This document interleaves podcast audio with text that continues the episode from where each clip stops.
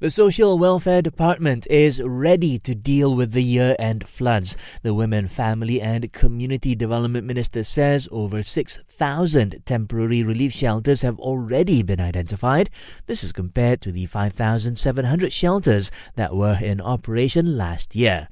Meanwhile, at last look, the Social Welfare Department's website said 83 people were housed in shelters following flash floods in Batu Pahat, Johor early this morning.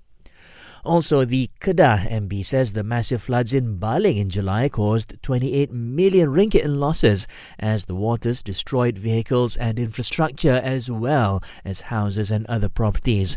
Three people were killed in the floods, including a pregnant woman. Sandakan Sabah reported 863 dengue cases so far this year, which is up by a whopping 1,000%. Authorities say the spike was partly due to the inability of authorities to enter unoccupied premises to conduct inspections and fogging. The Health Ministry says so far more than 4,500 Malaysians have pledged to donate their organs under a new feature in the MySejahtera app. Currently, some 10,000 people in Malaysia are waiting for organ transplants.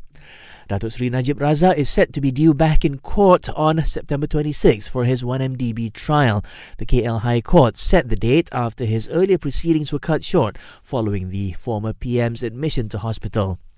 In other news, a new international study has found that senior citizens who contract COVID have a 50 to 80% higher risk of developing Alzheimer's disease within a year of being infected. And starting midnight tonight, the price of RON 97 petrol will drop by 5 cent to 4 ringgit 15 cent per litre. Meanwhile, RON 95 and diesel will remain unchanged.